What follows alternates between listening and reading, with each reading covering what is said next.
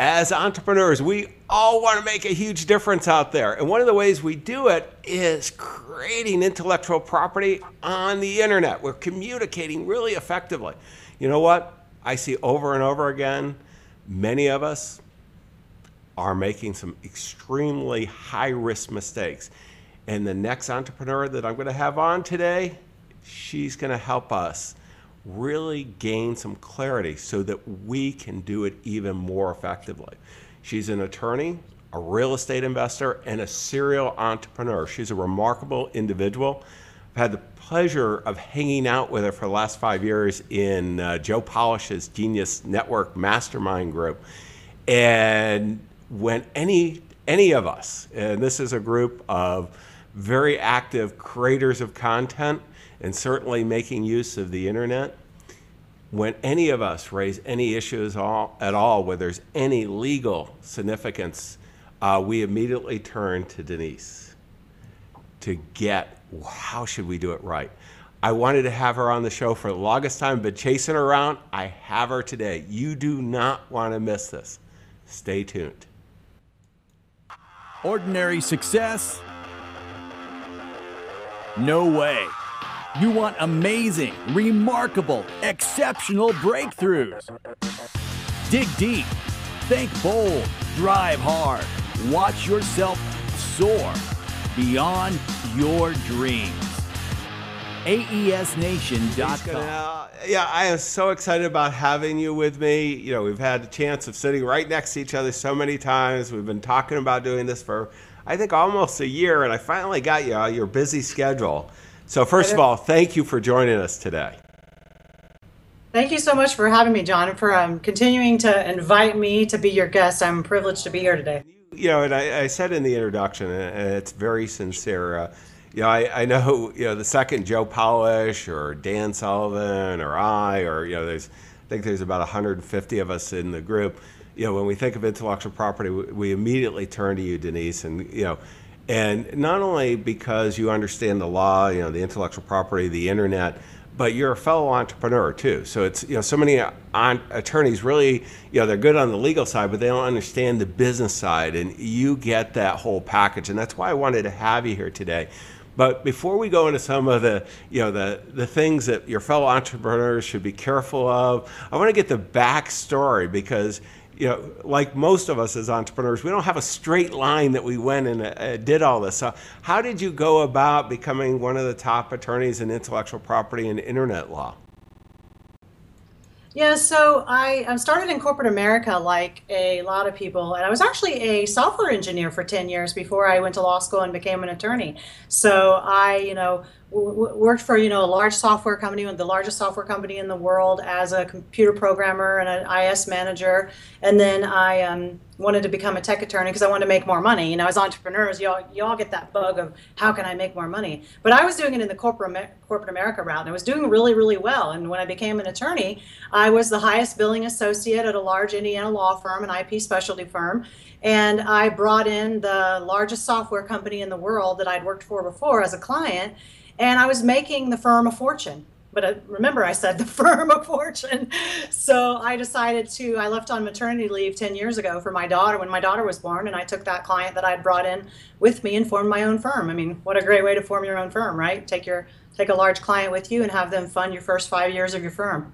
So I was very fortunate in that regard, John. It's, a, it's a great way to get started, but you know, you, right. you, start the law firm, and you know, and and what I know you've done is, you know, you've done a lot of serial kind of. You've got a number of other businesses too. This is really for AES Nation. It's all about accelerating success of successful entrepreneurs, and typically you know, we recommend they have about five million or more of revenue, where you're going to get the most value from our podcast. And we have some that are less. But I just want to go.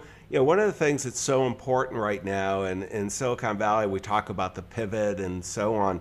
You know, leaving corporate America. Uh, you know, first the engineering, then you know, kind of a, a corporate, you know, a large law firm, and going on your own yeah, that's that's unusual. I mean, it's it's becoming a little more usual, but still pretty unusual when you've got good opportunities. How, how did you, you know, what was the mindset? I mean, one was money, but the, you know, there's there's a lot more things going on during that period of setting it up and so on.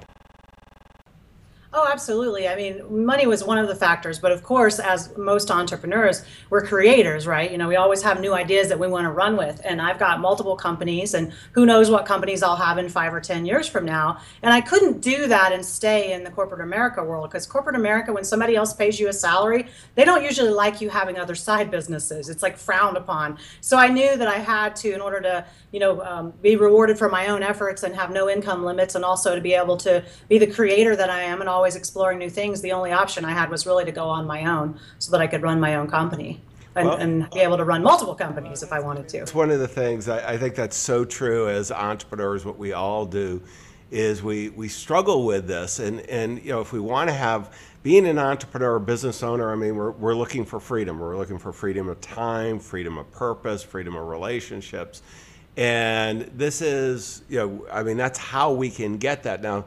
We end up having to work a lot to, to get it going in the beginning, and and you made a huge change along the way that I want to point out. And this is so important as entrepreneurs. We're building businesses to support the quality of life that we want. Well, you've shared with me, you know, the, the the way you were able to get the company going, your law practice going.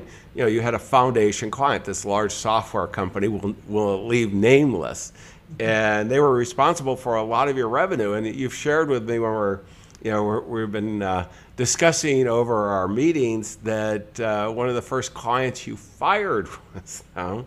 And, you know, how, how did that, I mean, because, you know, in building, you know, you've, you've got this great, you know, biz, you know, business you're advising, you know, high profile, all that, and uh, generating good cash, and you made that change. How did, you know, what got you to that point, and then uh, what happened after?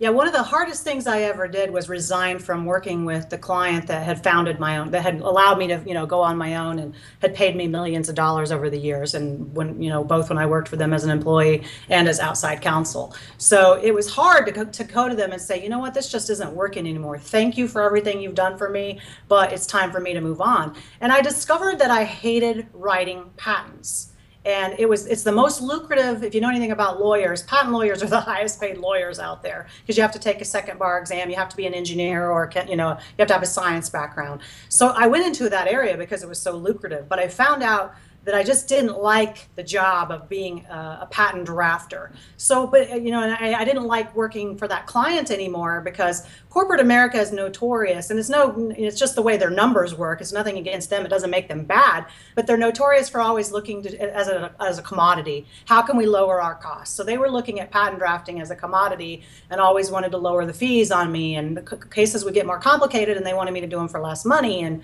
I just didn't enjoy that whole process. So that's when I basically, you know, um, had called them up and said, this just isn't working for me. And they were cutting their patent budget at the same time because of downsizing in the corporation. And I'm like, this is a great time for us to part ways because you guys are going to give me less work. You know what? Don't give me any work. I'm done. but it was scary, John, because I just said goodbye to 80% of my firm's revenue. You know, I made the mistake of having all my eggs in one basket at the time because it was it was easy money. But then there I was, 80% less revenue because I, I told them I was done. They were still going to give me a lot of work. I'm like, no, I'm done.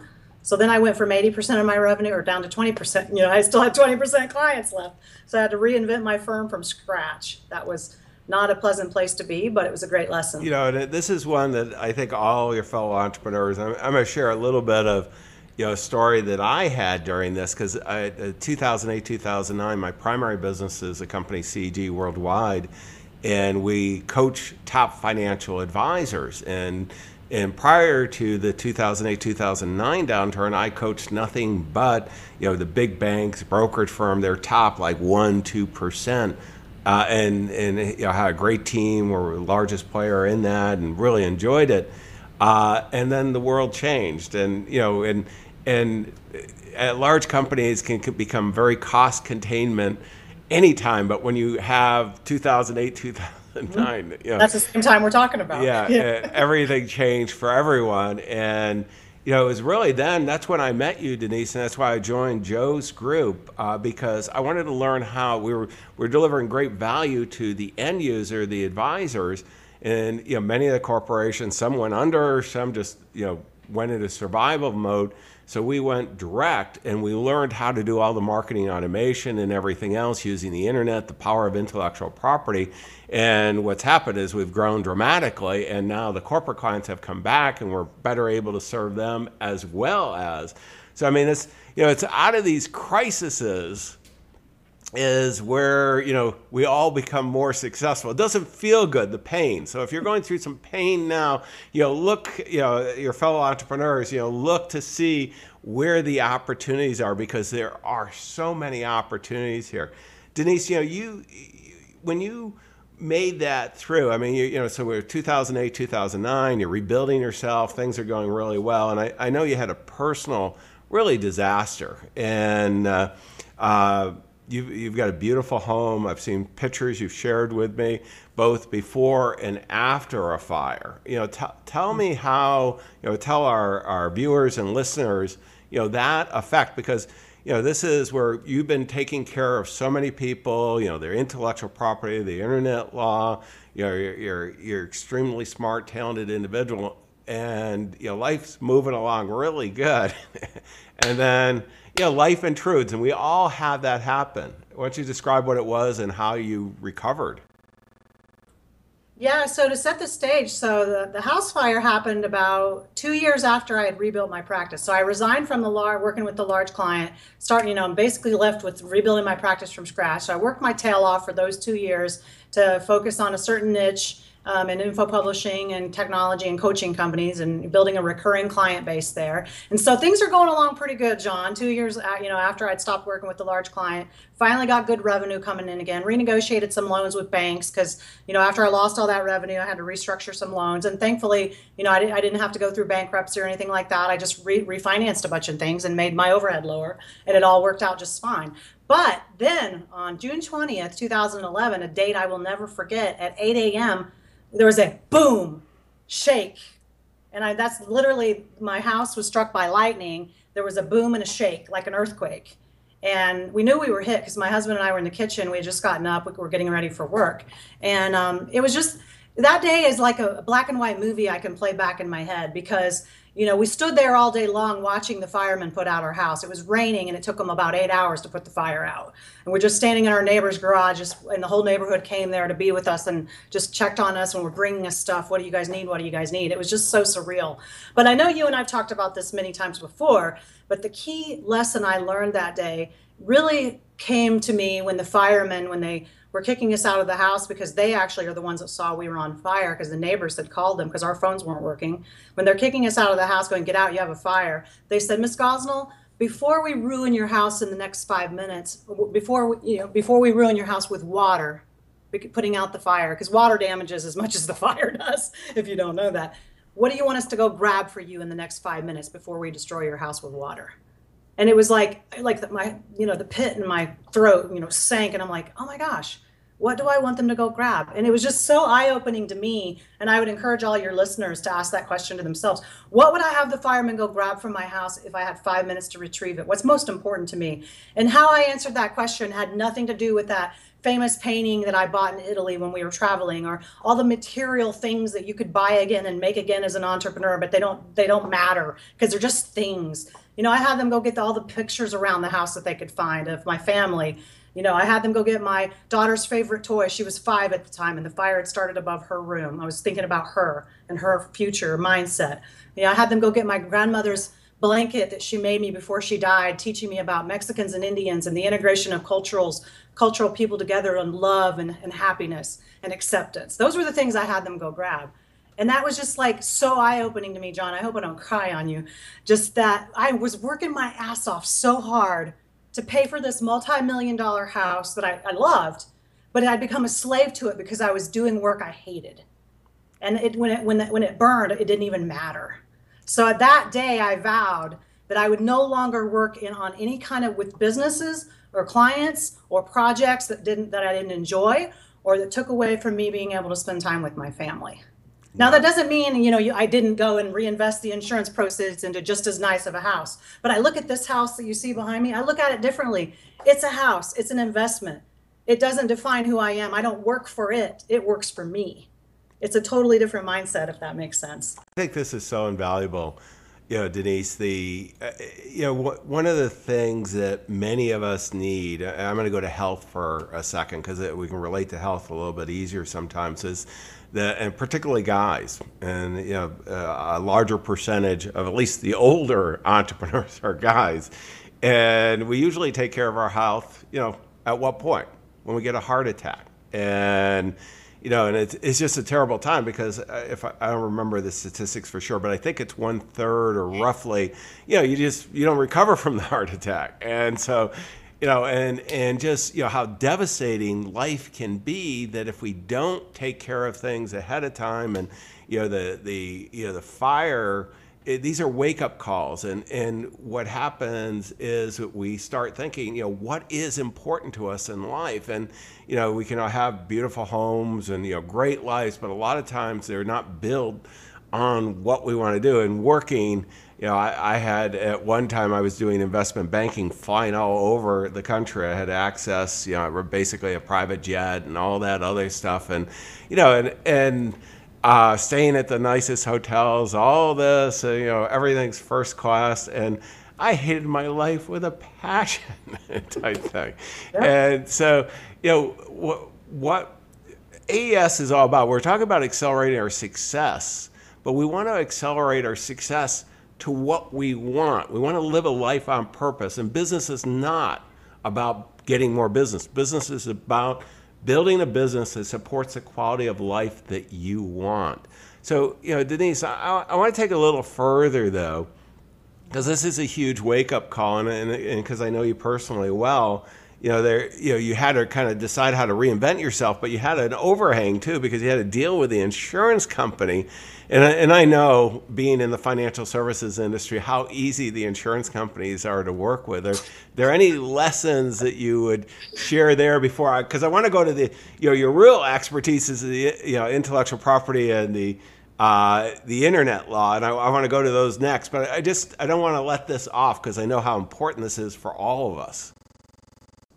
Yeah, I'm glad that you're giving me the opportunity to speak to that because it is absolutely critical. And, you know, one of the biggest lessons that I learned is I thought, oh, I'm a lawyer. I can handle this insurance scenario myself. But when you're talking about a multi million dollar claim, or even if it's not a multi million dollar claim, um, I learned that it's very wise to use someone that's called a public adjuster in addition to an attorney to help you negotiate your settlement. So I was the attorney on my own case, and then I hired a public adjuster as a consultant. I didn't let them take over the case because I was serving as my own counsel. But public adjusters are they're basically like they're insurance professionals that represent you as the um, as the homeowner, and they basically can talk, give you stuff that the insurance company may not share with you. So that was invaluable to me, John, because my public adjuster, like we would get the offer from the insurance company, and what we ended up settling for was almost a million dollars off of what they originally offered. Um, I may my numbers may be off a little bit because I you know don't have all that in front of me, but it was it was drastically different. So you know, I remember you sharing yeah. the numbers, and we did it to yeah. the penny, and I was very impressed. It was very yeah, worthwhile to have gone through the process. Yeah, and what what helped with the negotiating was obviously my legal skills and that they saw I was prepared to take it to court because they were undervaluing what my my assets were worth. So I learned the importance of documenting what you have um, in terms of you know like photographing your belongings in your home even right now before you even have a disaster photographing and videoing your assets and making any special comments about oh and this came from italy. This is this particular you know artist or this is you know anything special. You just want to have evidence of what it was because i learned that they don't just write you a check for the amount of your policy. You have to actually prove what it was that you had. And if you, in, in, my case, they were digging through the rubble, as I've told you before, John. The the public, uh, the um, the insurance companies people that they send in there were going through and digging through the rubble, photographing my items because I didn't have all the photographs of it myself before. And those people are picking up objects and recording what it is, and then they're going back to a computer and, and estimating what it's worth. How can you do that from something like that after the fact? So that's why their number was so low, understandably, right? But that's why you know one lesson i learned was on documenting all your belongings for the future so that you can show it in good condition now and get it properly evaluated later if you had to and then about the public adjuster because the public adjuster helped me prove when the insurance company's um, construction rebuild estimate they were able to say, but Denise, that we, we rebuilt their estimate in our own software, our Xactimate software or whatever it is they use, and we, they forgot to clean the wall before they sealed it again. They did. They left this out. They left this out. Like they were able to break that down. I would have never known that as a lawyer or an individual. Like who knows down to the construction, down to the stick. Mm-hmm. You know how to calculate that kind of stuff. So it was worth the, every bit of the money that I paid the public adjuster as a consultant to help me. But you know, th- those were the two big lessons that I learned about documenting your assets and knowing when you're in over your head and you need to hire the help of someone else. Well, and And, it- and it's a long process. And it really is. And this is one of the things that, you know, I, I'm going to talk about, you know, always at AES because of my financial background. I just see so often we're so busy doing our businesses that we forget about taking care of our personal wealth. And this is important, you know, so critical. But the, the other mistake entrepreneurs make, and I want to go to some of your legal expertise, is, you know, they forget, you know, their personal assets and they don't protect them from some of the liability in the business side. And maybe let's touch on that as well, Denise. Yeah, that's a great segue because, you know, and I'm sure you've seen that in the financial services wo- world too, as you mentioned. But, you know, I represent a lot of uh, multimillionaire info publishers, technology companies, and coaches. And sometimes it, it just surprises me how great they are at making money. They generate millions of dollars a year in their business. And yet they may not even have a, a personal will, or they may not have a limited liability company set up for all of their activities. They may have a you know some of them are operating under one of their entities and then they may have this startup that they're just operating as a sole proprietor and i have to be like guys don't do that you know? You're great at making money but you don't have they're like but i don't have time. It's like yeah you do. You got to take the time to set up the limited liability shield correctly and then have the right checking account for that and keep the records separate for that and not be paying it out of your personal checkbook. You know luckily i work with a lot of clients that are really well established and that's not a problem for them now because of the types of clients that I work with. But I, I can't tell you how many entrepreneurs I talk with at different mastermind meetings that are they're money makers, but they leave those details to chance, and they're one of these days they're going to get burned if they're not careful and lose all their personal assets Well, that they've worked so hard to accumulate. But with I- just one lawsuit could ruin them. I have. I, I had the opportunity to work in sports and entertainment, and I can tell you that you know it's there. I would count them as entrepreneurs as well, because many of them have businesses, and and they did that. And and you know, I can think of a couple of people here. You know, I've worked in technology, and I can think of every industry I've ever worked with where somebody made the mistake of that and went bankrupt. Uh, and it's just it doesn't need to. And you know that's why these corporate entities and you know are there for protection. And and so that you know we can take these kinds of risks. And it's you know and oftentimes they had a corporate entity but they only had they weren't doing their you know part of the business in it. And it was very easy to pierce that. And uh, you know denise just touch on you know how, how can we make sure that doesn't happen Yeah, there are a couple of easy ways that you can make sure that doesn't happen. You know, one of them is if you're going to have like a if you're always going to be a serial entrepreneur where you're going to be trying out different things, you might want to set up like a testing company where it's like your your um oh I don't know what you're going to call it, your experimental company where all the stuff that you haven't really vetted yet is you know might be your ventures. It might be john bowen ventures llc right? Where you form a company that's just your test bed for all these new things that you're trying to decide which ones are going to stick. And then once you get great success with one of them you can spin that off and form a different llc or or s corp for that other business and make it its own business. But you know so many people they leave their test bed as a sole proprietor and they just you know they want and what i mean by that is they don't form any kind of company. They're just operating out of their personal checkbook while they're testing the market. And it's great that they test the market. It's great that they you know don't put a lot of other resources into it until they see that it gets off the ground. But the mistake they make at that point is not having a, a testing company that they can vet those ideas with limited liability protection and then move it into uh, another type of company um, after the fact does that make sense and it's one that uh, you know I do do that only because you know, the experience of seeing others, and that's one of the reasons why we have AES Nation. This is you know this is kind of basic stuff, but it's missed all the time, and this is where you know we can cause so much damage. The other part, Denise, I want to cover is you know intellectual property. Every business is creating intellectual property, and it's not you know, you and I are involved in information marketing, and you know, we think of that intellectual property. But every business I've been in, whether it's financial services, technology, sports, or entertainment, we created tremendous intellectual property. And you know, I, quite honestly, early on, I didn't get the value of that, and I didn't understand how to protect that. I mean, maybe touch on because I mean that's one of your big areas of expertise, and you you're helping some of the most successful information marketing entrepreneurs protect that. But you know, it's so easy to ignore. Absolutely. And and that's actually one of the biggest mistakes that I see businesses, especially any kind of business doing, you know, online business these days make. But as you said, it, intellectual property impacts every business. The biggest mistake they're making nowadays is not protecting their intellectual assets like they do, like their house and their car. And I love to use that analogy, John, because would you ever imagine not having the deed recorded to your house or your car, the title, car title, you know, like you always immediately, like there's a process. You go to a closing, you record the deed. You buy the car, the, the, the dealership gives you the title, you take it to the Bureau of Motor Vehicles. Like that's the process. You always want to claim that ownership. But I am just blown away at how many successful multi million dollar businesses will not record the deed to the assets that generate the revenue for their business. And that, in most cases, it includes the intellectual assets, the knowledge of their employees, the products and services that bring in the money. Those products and services have brand names that can be trademarked.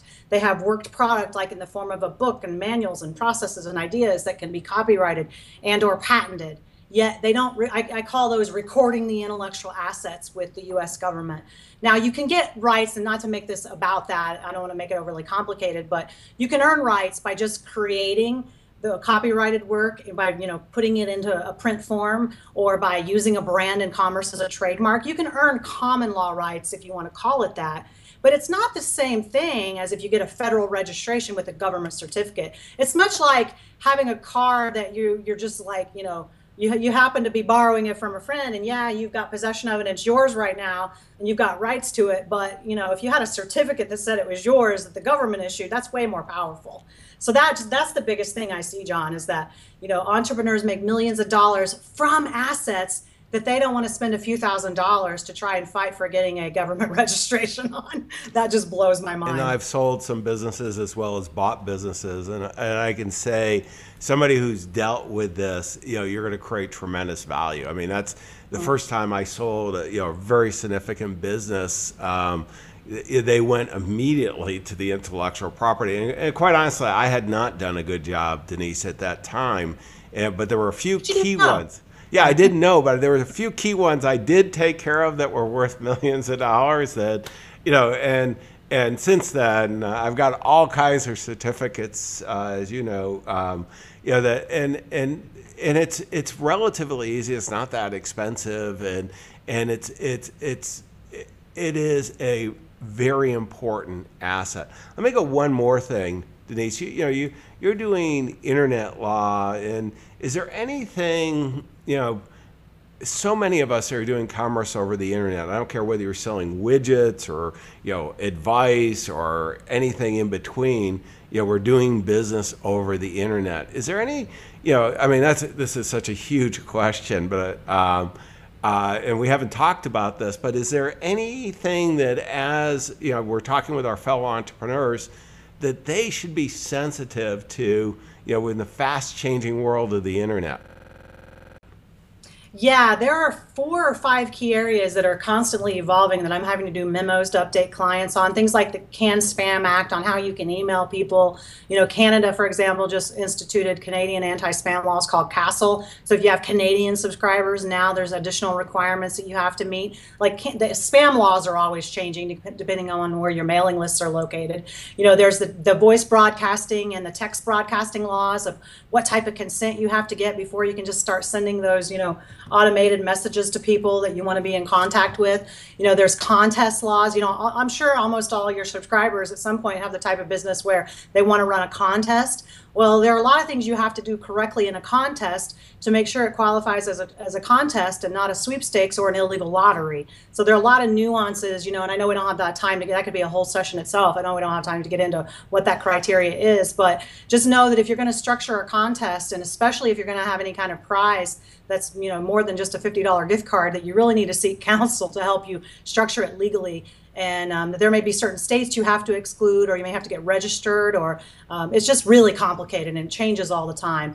Um, so you know those are some of the, the big ones. And then the one of the biggest online issues today, John, um, is just to be aware that copyright infringement by having your contractors and employees innocently include images that you don't have licensed or media or other videos, audio that is one of the biggest issues I'm helping clients battle right now is where they had a contractor who they paid to produce some manual for them or some product for them that they wanted to sell.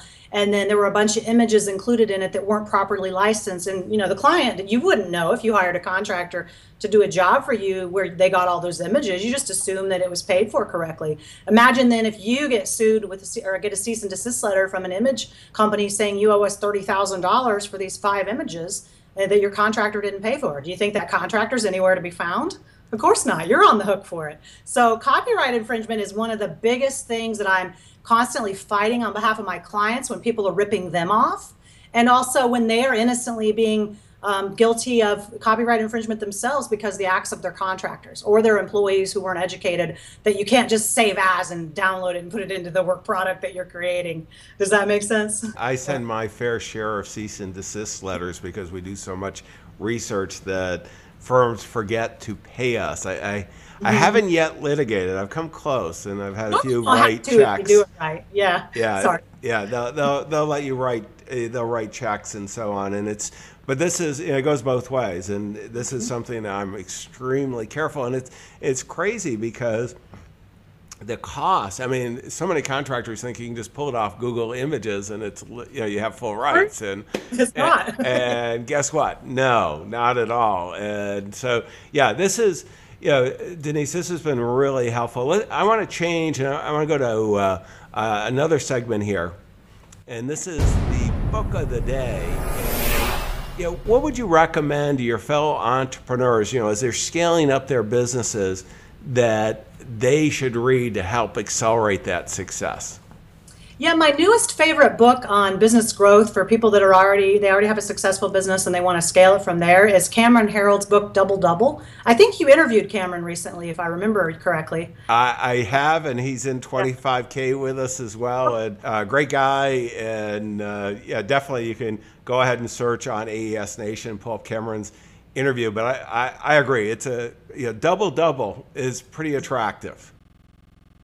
That's a fantastic book because it teaches you about, you know, setting the culture that it's going to take to scale and then a lot of just in the trenches strategies for what it takes to scale. But I mean, I actually actually love the audio version as well. I have both. I bought the book and then I listened to it on audio. It's phenomenal if you let it all sink in. It's one of the best books on business growth. It's like right up there with, you know, the um, what is it? Jim Collins built to last. Uh, yeah, and good to great. Yeah, good to great. Yeah, I mean Yeah, it's well, and, and what Cameron does, and what I like about Cameron so much is there, there's a lot of good business gurus out there, but Cameron's actually done it, and he's taking the best ideas of the gurus as well as what he's found work, and he helps you put together the puzzle of entrepreneurship in a way that uh, makes sense. He's most famous for being COO of 1 800 Got Junk.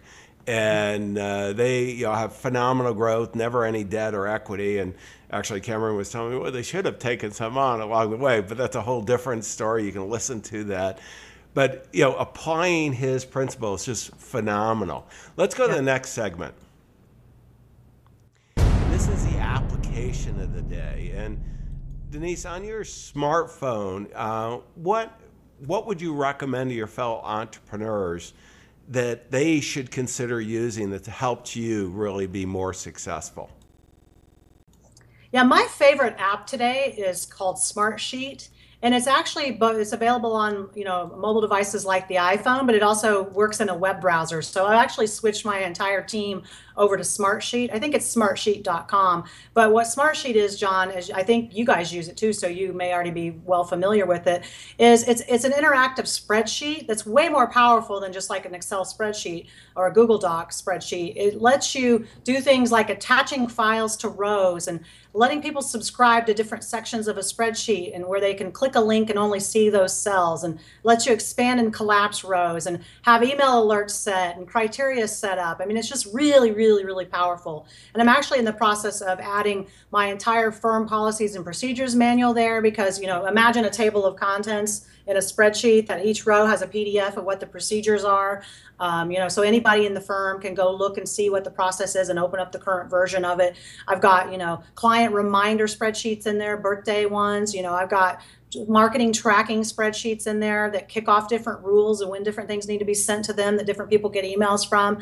It, you know, in a lot of ways, it can do some of the things a CRM would do. And I still have, you know, a, a customer relationship management type software program as well. But Smartsheet's just great for lists and making lists more powerful and tracking data in really interesting ways. I actually didn't know they had an app. I got to download yeah. it. But I mean, we, we use it for uh, multi-million dollar projects. Uh, it is, I give my project managers, you know, whatever software they wanted, I wanted to get. And I was surprised they use Smartsheet because when you first look at it, you don't think that's what it does. But I mean, it is amazing, and you know, uh, I think everyone knows it's listening to this, but you know, I have virtual companies. Matter of fact, uh, you know, do a over-the-shoulder shot here. You can see uh, global headquarters is my pool house, and I've got some pretty sizable businesses, and we, have got great technology. I've got all you know enterprise level, you know, Salesforce and you know marketing automation and you know virtual platforms and so on for video.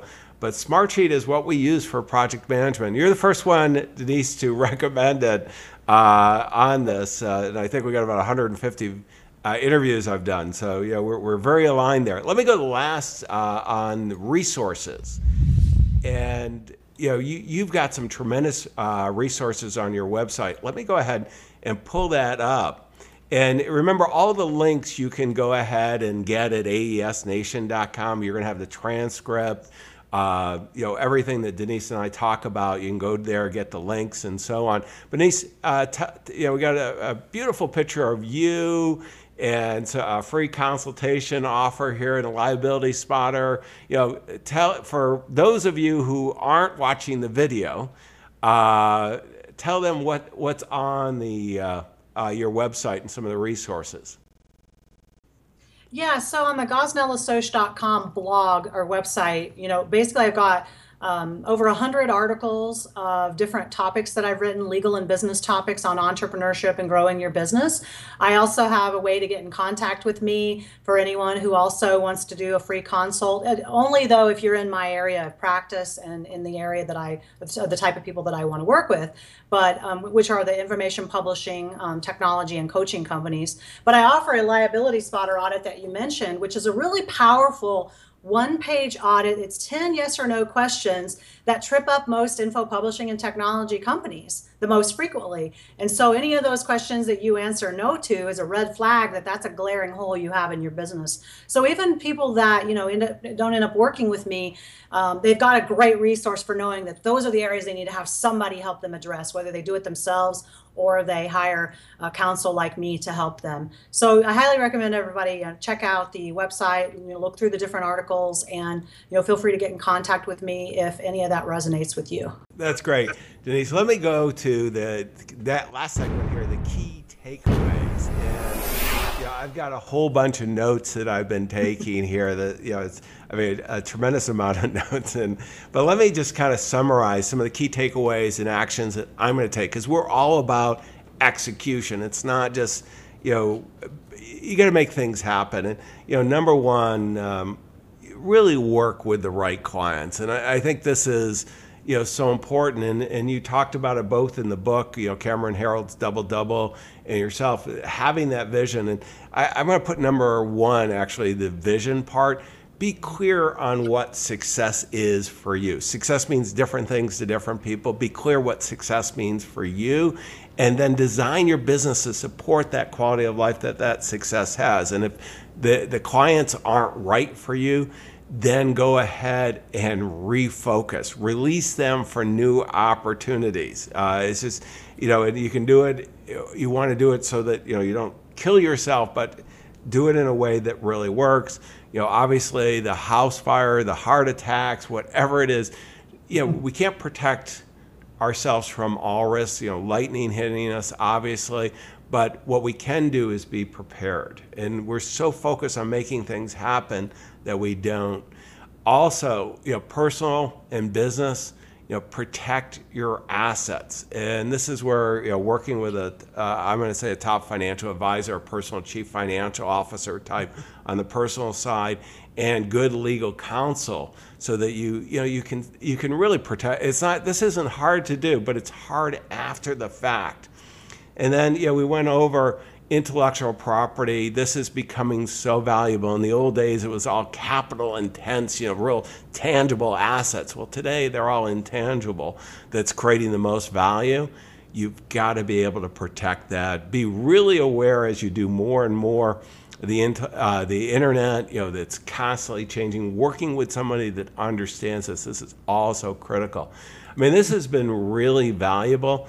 Denise, you know, one of the things I want to do is also just bring up a project uh, that Joe Polish of Genius Network and uh, Dan Sullivan of Strategic Coach and I have been working on. And, and at the AES uh, website, you can go now and uh, sign up for a wealth assessment and get a personal wealth assessment that's you know for you and it'll go through a series of around 30 questions and you'll see how you rank relative to the 27 million businesses in the US how you're doing on the personal side and we we did a really in-depth study of 3500 businesses and what we will do is show you how you're doing relative to them and then more importantly what action you can take you know, Denise, uh, you know, thank you again for all this. This is has just been so valuable. You are truly a great entrepreneur. Thank you for having me. I really enjoyed it today. Go back, aesnation.com. Make sure you, you know, check out the show notes, the links. Go execute. Your clients, your future clients, they're all counting on you. Don't let them down. We wish you the best of success.